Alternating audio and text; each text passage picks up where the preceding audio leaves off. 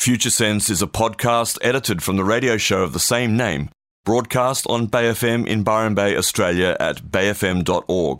Hosted by Nick Jeans and well known international futurist Steve McDonald, Future Sense provides a fresh, deep analysis of global trends and emergent technologies. How can we identify the layers of growth, personally, socially, and globally? What are the signs missed, the truths being denied?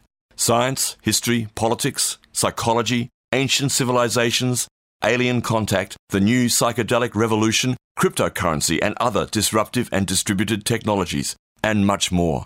This is Future Sense.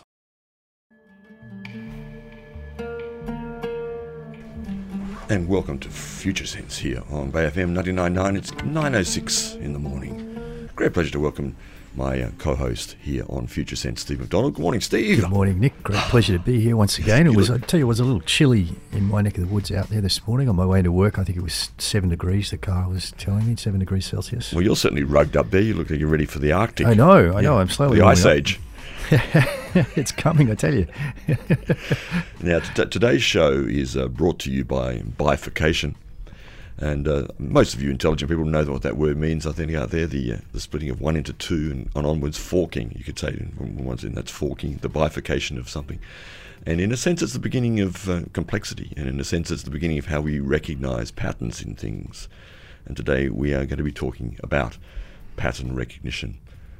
That's right, patterns in nature, patterns in human nature, and how our capacity for pattern recognition changes as we grow and as we evolve as a species. And how we might use pattern recognition, basic pattern recognition, even just the, the binary bifurcation kind of thing, to help make sense of our rapidly changing world. Yeah. And of course, there's much to this, and uh, you can always text in and join the conversation here on 04 373 3 4119. 04 373 4119. And indeed, there is uh, there's so much. And I came across a word I didn't know, and that's uh, the word apophenia, A P O P H E N I A, which is kind of like false pattern recognition. When you see, you know, the man in the moon, for example, or particular patterns in clouds. However, it's kind of contestable because your subjective meaning making, your pattern recognition is, I guess, peculiarly yours too, but also acculturated. It's part of your culture, your society, your layer of consciousness, you could say, at this point in time. That's right, and there might really be a man in the moon. there might really well be. There's going to be a man in the Mars soon. His name is Jeff Bezos. Or will it be the other bloke? Uh, For all of you out there, strangers in a strange land, you're grokking Future Sense here on Bay FM. 918 here on Future Sense. And yeah, just to uh, reiterate that, and thanks to the Writers' Festival for those two three day passes to the Byron Writers' Festival, which are up to win if you subscribe or resubscribe to Bay FM during the month of July. So you've got a few weeks to do that. And you can do it online, bayfm.org, or during office hours on 66807 and 999. You're here tuned to Future Sense. We're talking this morning about pattern recognition. We are, and it's fundamental to the organisation of our sensory input and our perception of what we describe as reality. Many leading edge scientists today say that we can't know ultimate reality simply because we're limited to what's being detected by our various senses. Yeah. And that really does challenge the idea of what is real. Hmm. And it comes down, I guess, to sensory input interpreted by our brain. And it reminds me of that famous scene from the Matrix movie. Yeah. Right now, we're inside a computer program. Is it really so hard to believe? Your clothes are different, the plugs in your arms and head are gone. Your hair has changed. Your appearance now is what we call residual self image. It is the mental projection of your digital self. This. This isn't real. What is real? How do you define real? If you're talking about what you can feel, what you can smell, what you can taste and see, then real is simply electrical signals interpreted by your brain. Yeah. Uh, yes. Oh, brings back memories. It certainly does, yeah. And I think it's a very scary concept for a lot of people, the idea of, of actually not knowing what is real. And, and certainly it's a, a big fear that comes up in altered state work, as uh, many people would know. Yeah. Very common. And of course, science has shown us that different organisms perceive different aspects of reality. And there are some really simple examples, like Uh, cats, for example, have better night vision than we do, so they can see in the dark uh, in places where we can't. And and of course, a lot of animals have a different perception of the electromagnetic spectrum, which allows them to navigate naturally. And uh, I think some of the, the leading edge science is suggesting that, for example, birds Yes. actually see those patterns, the electromagnetic patterns. Exactly, Yeah. yes, actually, or, or feel or sense them in some way that we don't quite understand just yet, and, and get a, a notion of spatial positioning in the environment with those, with those abilities. Yeah. Bats, of course, use sonar, so they don't use visual. Yeah, exactly. sonar. Exactly. Yeah. Very interesting. So I guess uh, let's look at patterns in nature first, and perhaps one of the most fundamental patterns is the binary pattern. Uh, where things bifurcate or divide into two, and of course, uh, in the earliest stages of life, we, we find that pattern where a single cell divides into two. Uh, interestingly, resi- in in the case of, of fertilization, resulting from the combination of two into one. Yes, right. yeah. But then, of course, once it becomes one, it immediately starts to bifurcate and becomes the many. It does. It Yeah. does too, and then doubling and doubling and doubling. And uh, often these patterns are fractal also. Yeah. And fractal meaning that the patterns are similar at different scales, and the, and the, the little sets of patterns repeat as the scale increases. And uh, some examples of that are, for example, uh, a, a river where you get the the tiny little rivulets in the mud Yeah. that look like little bifurcating lines. And then if you sort of pan out and look at a, a large river delta, you see the same patterns in Exactly. the river delta. I love that on the beach when you see that happening just on the beach. Those natural uh, bifurcations of the of the water and the sand, and Yeah. and exactly that. And sometimes you see you can as you, you draw out, you can literally see canyons and and uh, tributaries emerging from these small microcosm of what happens, as you said, in the, the Grand Canyon or the Great or the Great uh, uh, Nile Delta or the like like that. It's Yeah, of course. A- And as kids, you know, we sit down and we look at those tiny little patterns and we play, you know, play Mm. Yes. at a smaller scale, don't we? And pretend that our toy cars are driving up canyons in those tiny little. And by doing that, we, we're learning, we're affirming those particular patterns, which we are then more capable of seeing uh, in uh, on other scales. That's right. Mm. Uh, another example from nature is uh, a set of tree roots where, again, you've got that bifurcation pattern spreading out under the ground. Yeah. And then, of course, if you look above the ground, you see the same pattern in the tree branches. And the same is true of our of the branching of the tracheal uh, tubes in our in our lungs and so forth, that move out in the same kind of branching or rooting way that you're talking about in trees. Absolutely, yeah. And it's interesting to consider how patterns change at the at where you've got a, a shift in the environment, uh, and I, I guess the tree example, you know, where you've got the underground environment versus the above ground environment, Yeah. and how you've got the bifurcation and then coming together into one stem or trunk, and then bifurcating again Yes. after it, it enters the new environment. And a, a river delta is the same uh, kind of thing, really. Uh, even like at the tributary of your river, where you've got the little uh, small creeks coming into a single long river, and then the river spreading out again as it, it uh, approaches the ocean. And then some com- coming back into the one in the ocean, you could say. Yes, yeah, exactly. And it seems that where there's more momentum in a system, more momentum for change, uh, the fragmentation and the dissipation process is compressed in space and time. So if a, if a, a system has a lot of momentum for change, there's less need for it to bifurcate and fragment. And uh, of course, uh, to flip that, when things are compressed in space and time, they tend to become denser and speed up. Like an example of a ballerina spinning, and when the arms are extended and spread out in space and time, the spin is slower. And then if the arms are tucked in, it becomes faster. And of course, the object becomes denser. The ballerina becomes um, compressed into space. Yeah, if you want to lose weight, just spin. that's, that's, that's the answer. Forget diets, spin. That's right. We were talking about spinning last uh, last week or the week before. Uh, a week before, we were talking about spinning and the widdershins and the whole uh, Sufi dancing thing, We which is a were. great example of exactly that. It's all connected. Beautiful. Mm. And if we represent that concept mathematically as a curve on a graph, then the steeper the graph, the more rapid and intense the change is. And, uh, and this, of course, impacts what's obvious to us as humans, what we notice, what we feel, what we experience. And of course, we have many uh, examples, you could say, of, of that sort of bifurcation of the fractals in, in nature and our reality in such things as uh, as the way the stock market works.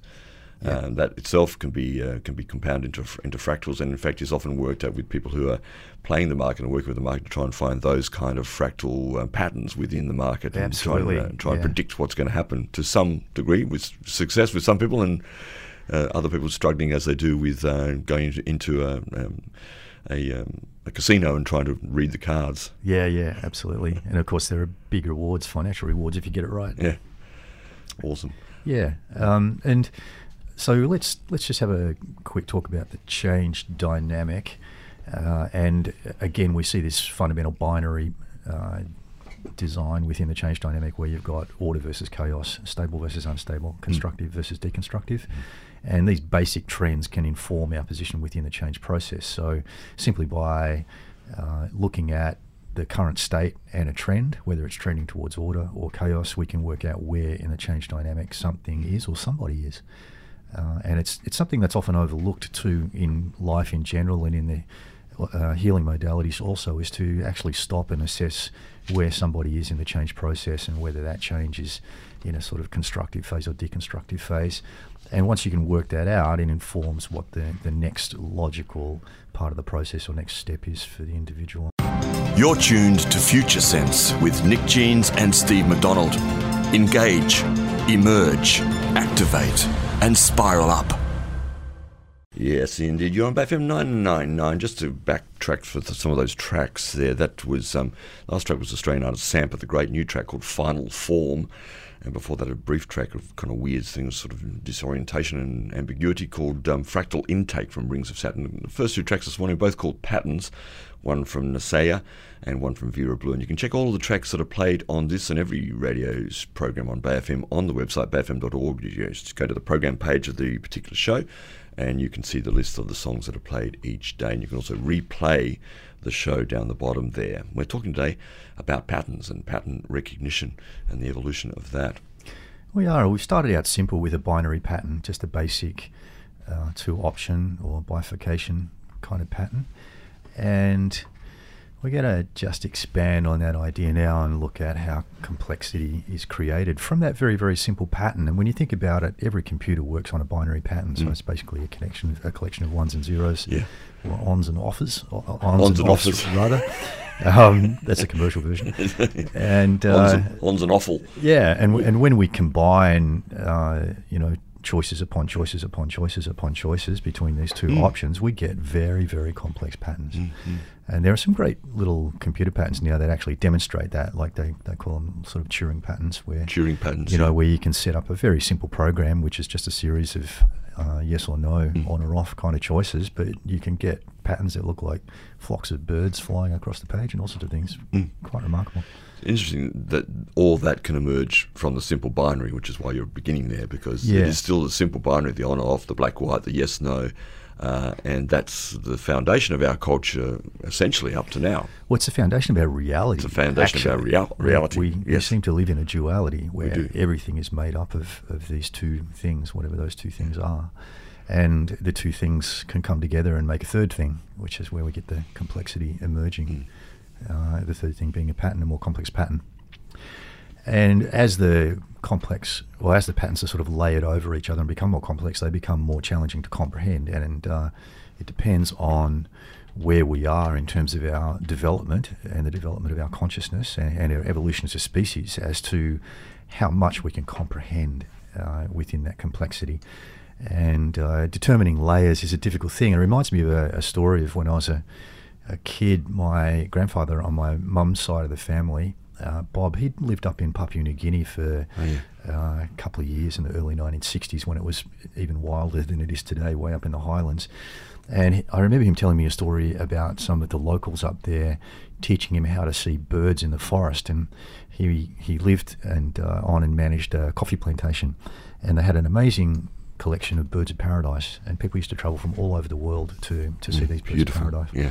Anyway, the locals pointed out to him that for people who aren't trained, when you look into a tree, you normally normally sort of see what your eyes fall upon in the first instance. Mm. You have a So- so the- of some sort or other. so the leaves, what you know, whatever's most obvious, you you Yep. see that and you see the pattern in it, and it takes some awareness and training to actually be able to look through layers. And they pointed out to him that when you look at a tree, don't look at the tree, look through the tree, Mm.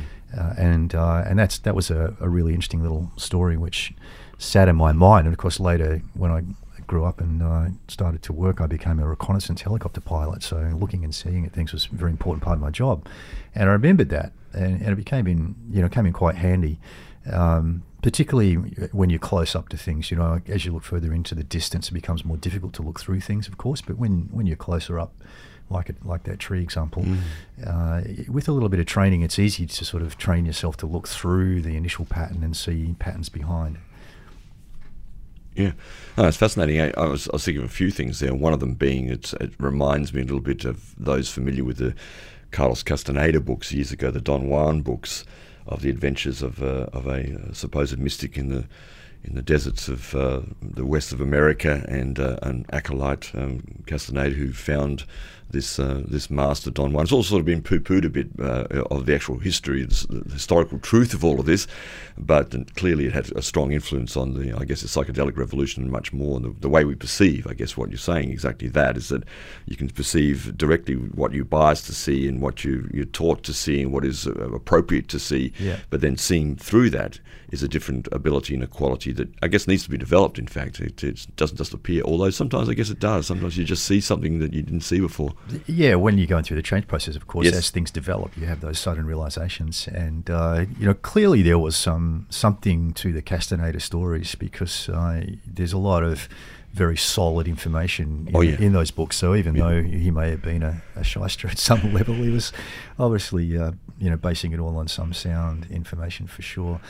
Yeah, I, and I think this this uh, concept of being able to see through layers of patterns is very important, particularly at this time in history as we come to the yeah. end of this scientific industrial era, and we know that the the I guess let's call it a marketing mindset or a poker playing mindset of the scientific industrial uh, worldview is very prone to twisting the truth or presenting the truth in a mm. way that best suits the person who's presenting it rather than making things obvious. Well, as we were talking about uh, this morning on this topic before we came in, um, it's clear, really, in this in this era that we're in, that, for example, the marketing of uh, everything really has created a, um, a whole uh, a whole you know zeitgeist. Not just not the right word, but a whole quantum of of ways of seeing through marketing, through advertising, because what I'm getting to through television, through popular culture, in a way that's kind of has is, has channeled people's perception into a certain way of seeing the world. You could argue.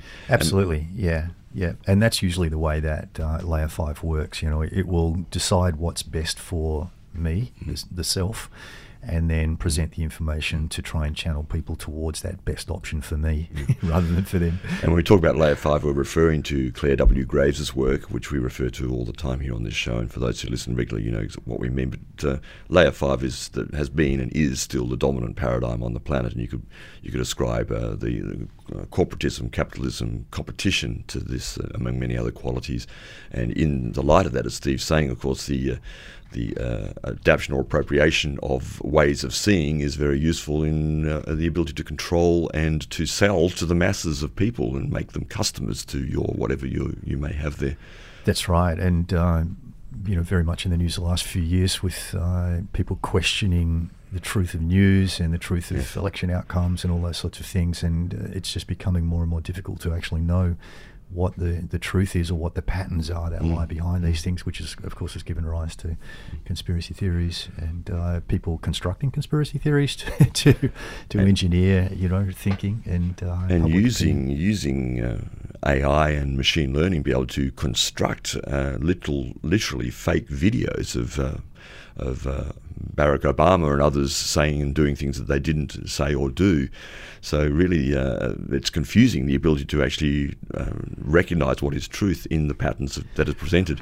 Absolutely, it is, and so we need to evolve our capacity for pattern recognition and start to look for things that we haven't looked for before. Mm-hmm. And the most obvious is as we approach this this huge shift in consciousness, which is just in its early stages of unfolding at a global level, we are moving into a, a new capacity to be able to recognize layers of consciousness, and that's not something that has been a mainstream capacity in the past. Mm. Normally, as we grow through these different layers of consciousness, we are absolutely immersed in them. Mm and not necessarily aware of them as a phenomena, and we we bump into the differences between people who are operating from different layers of consciousness, of course, and we interpret that as, as differences, and, and often make moral judgments around it, saying, okay, my way's right, your way's wrong. Uh, but it's simply the fact that people are thinking from a different set of patterns, uh, and um, you can think of the layers of consciousness as a frequency, each one being mm. a discrete frequency. And of course, a frequency is nothing more than a pattern in a transmission or a pattern in, in uh, transmitted information. Yeah. And it's also useful to, to think of them as uh, computer operating systems, like people are running different software, which, which has different patterns in it and shapes them to look for different patterns, see different patterns in their environment and uh, life in general. Mm, indeed. Yeah, it's, great that you mentioned music, of course. Music being um, clearly something that virtually everybody on the planet has a relationship to, and many people, of course, it's uh, incredibly important to, to them. And I, I think when looking at this uh, notion of pattern recognition, that our connection to our relationship to music for all time, from the drumming, the, the rhythmic drumming, and the understanding of the pattern of that, to uh, to simple simple music and singing and singing together, to the very complex music that's evolved in the last several hundred years on the planet, from classical music through to the modern era, and in that is is a, is a very complex set of patterns, which uh, to a very simple degree, you can you can understand immediately, and we recognise even without knowing anything about music, there's something in the patterns of your particular culture, and even beyond your culture, that you can hear other cultural music too to some degree and recognise certain patterns which are common, and also recognise, for example, uh, styles of harmony or or modes of uh, of melody that are different from from what is common to you. Yet you still there's still a relationship within all of that that is recognisable, and as you get more complex within the, the, the life of music on the planet now, there's an incredible complexity, sort of reflective of our ability to, I think, receive a deeper understanding of complexity now emerging. Absolutely, and isn't it interesting how different patterns in music can have such a, a huge impact on mm. us and our experience in the moment? You know, yeah. Uh, to evoke emotions or to direct our attention to certain things, even to generate different visions in the mind, mm. uh, particularly in altered states. It's quite fascinating, mm. and in fact, uh, there are some people now who are suggesting that uh, a long, long time ago, and I guess this is uh, accepting that there are anomalies in our history. I mean, the, the general mainstream idea that we've been fed for many, many years is that we started out dumb and then got smarter, uh, or started out simple and became more complex over time. But there are some really weird anomalies in history when we look back at things like the pyramids, for example, which are constructed in such a way that we probably couldn't even make them today if we tried because of the precision and the, the size of the blocks and the way they've been arranged and those sorts of things.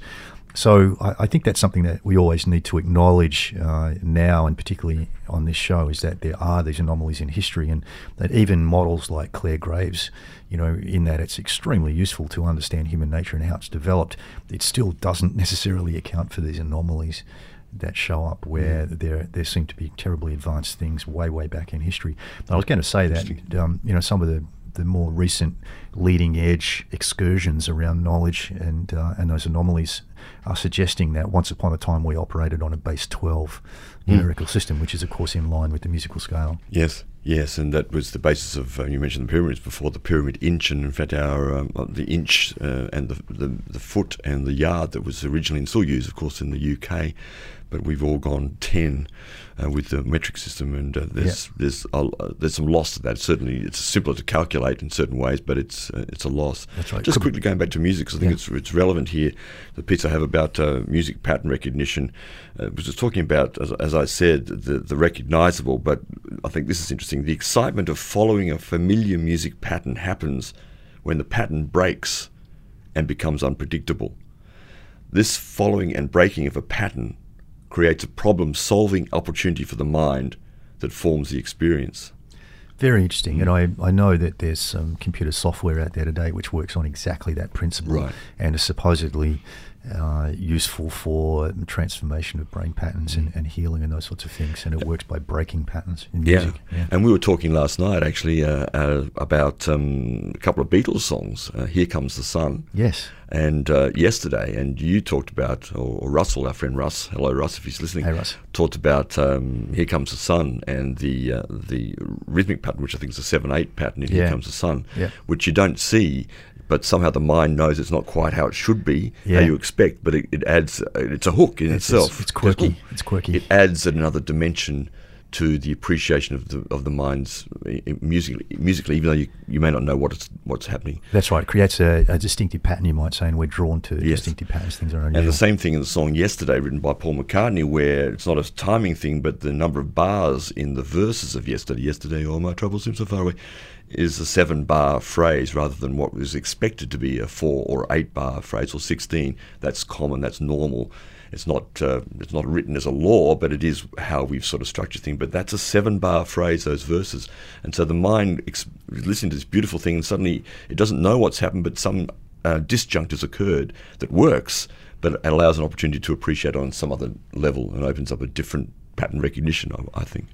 That's right. Yeah, and that is you know that is the richness of life is diversity and things things breaking from the normal. Hmm. Yeah. Beautiful. You've been listening to Future Sense, a podcast edited from the radio show of the same name, broadcast on Bay FM in Byron Bay, Australia, at bayfm.org. Future Sense is available on iTunes and SoundCloud. The future is here now. It's just not evenly distributed.